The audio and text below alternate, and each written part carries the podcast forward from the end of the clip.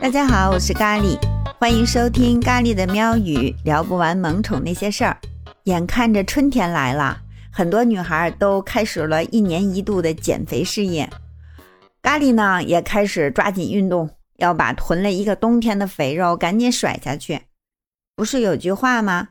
三月不减肥，六月徒伤悲呀。我这一边跑着步。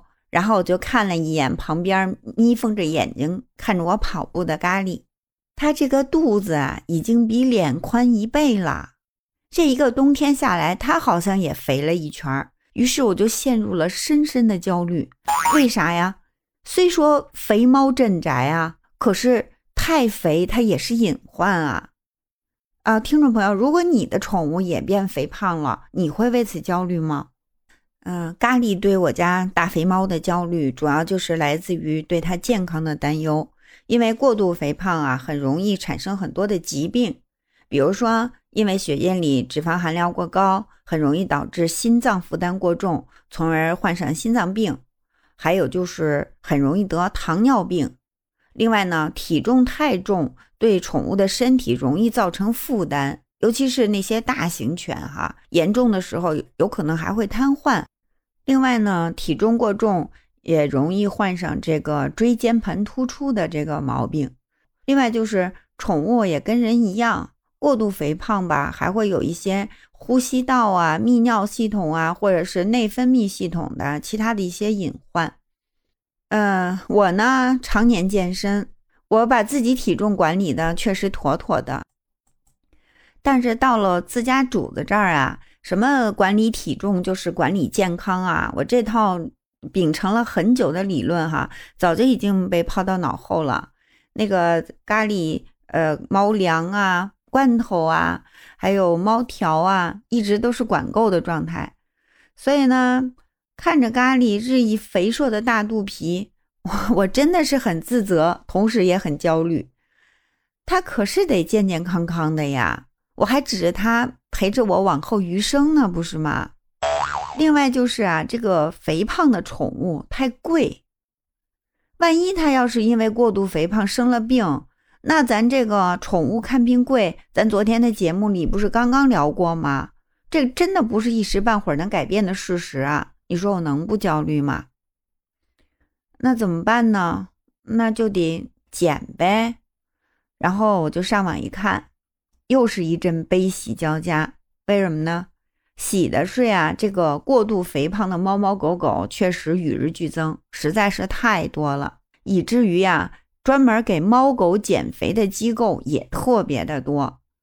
那个，但是一看价格吧，我就悲从心来，一小时五百五，这是由专人负责给宠物一对一的减肥私教课的价格。或者呢，就是你一个月花个万八千的，把它送到这个封闭式的宠物减肥训练营里边然后我就想啦，我这宠奴，我一个月也花不了一万块钱去减肥啊。我的减肥工具就是一个跑步机，一个瑜伽垫儿，另外就是公园里免费的跑步塑胶跑道。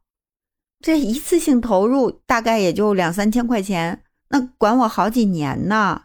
要是真让我花一万块钱给咖喱减肥，那我就得哀嚎：宠猫一时爽，肥胖毁断肠啊！反正我也不是什么消费主义者哈，我还是用管理自己的方式来救赎一下我的大肥猫吧。于是呢，我就默默地收起了咖喱的屎盆儿，而且给他买了一个更大的猫爬架。